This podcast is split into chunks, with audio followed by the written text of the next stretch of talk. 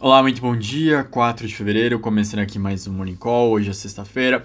Hoje os mercados, os investidores estão aguardando o payroll, relatório de mercado de trabalho americano do mês de janeiro. Então a gente já sabe como que funciona antes do payroll ser divulgado. Bolsa, dólar ficar bem dividido por mercados, não toma uma direção tão clara assim e depois ele acentua para a direção baseado no como foram os dados. Se os dados foram mais fortes, os mercados recuam porque acham que vai subir mais juros. Os dados não foram tão fortes assim, aí as bolsas começam a subir mais, acreditando que vai ter uma alta menor de juros ao longo do ano.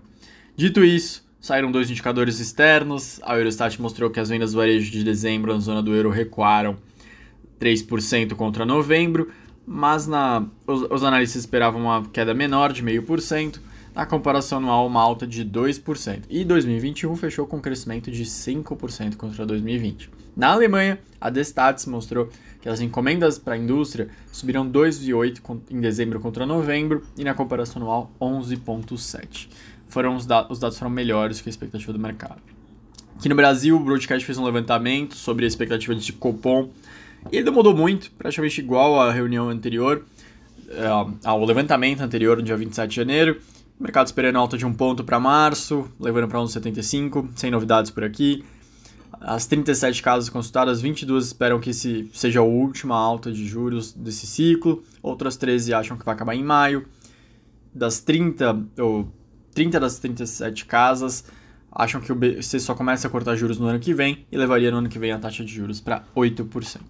Outro destaque foi o, veio do INPE, Instituto Nacional de Pesquisas Espaciais, mostrando que o desmatamento na Amazônia atingiu um novo recorde em janeiro, entre 1 e 21 de janeiro, 360 quilômetros de desmatamento da floresta. No ano passado, para comparação, foram 83 quilômetros. A gente sabe que isso tem travado muitos acordos comerciais e arranhado bastante a imagem do Brasil. O último destaque vem da Fiocruz. Ela faz toda semana o levantamento sobre a situação das UTIs e 9 dos 27 estados estão com zona de alerta crítico, quando estão acima de 80% de ocupação dos leitos para adultos no SUS. O levantamento mostrou que 13 das 25 capitais também estão com mais de 80% das vagas para doença ocupadas. Nos estados, então, Piauí 87%, Rio Grande do Norte 86%, Pernambuco 88%, Espírito Santo 83%, Mato Grosso do Sul 103%, Goiás 91%, Distrito Federal 97%, Zona de alerta crítico, Amazonas 80%, Mato Grosso 91%.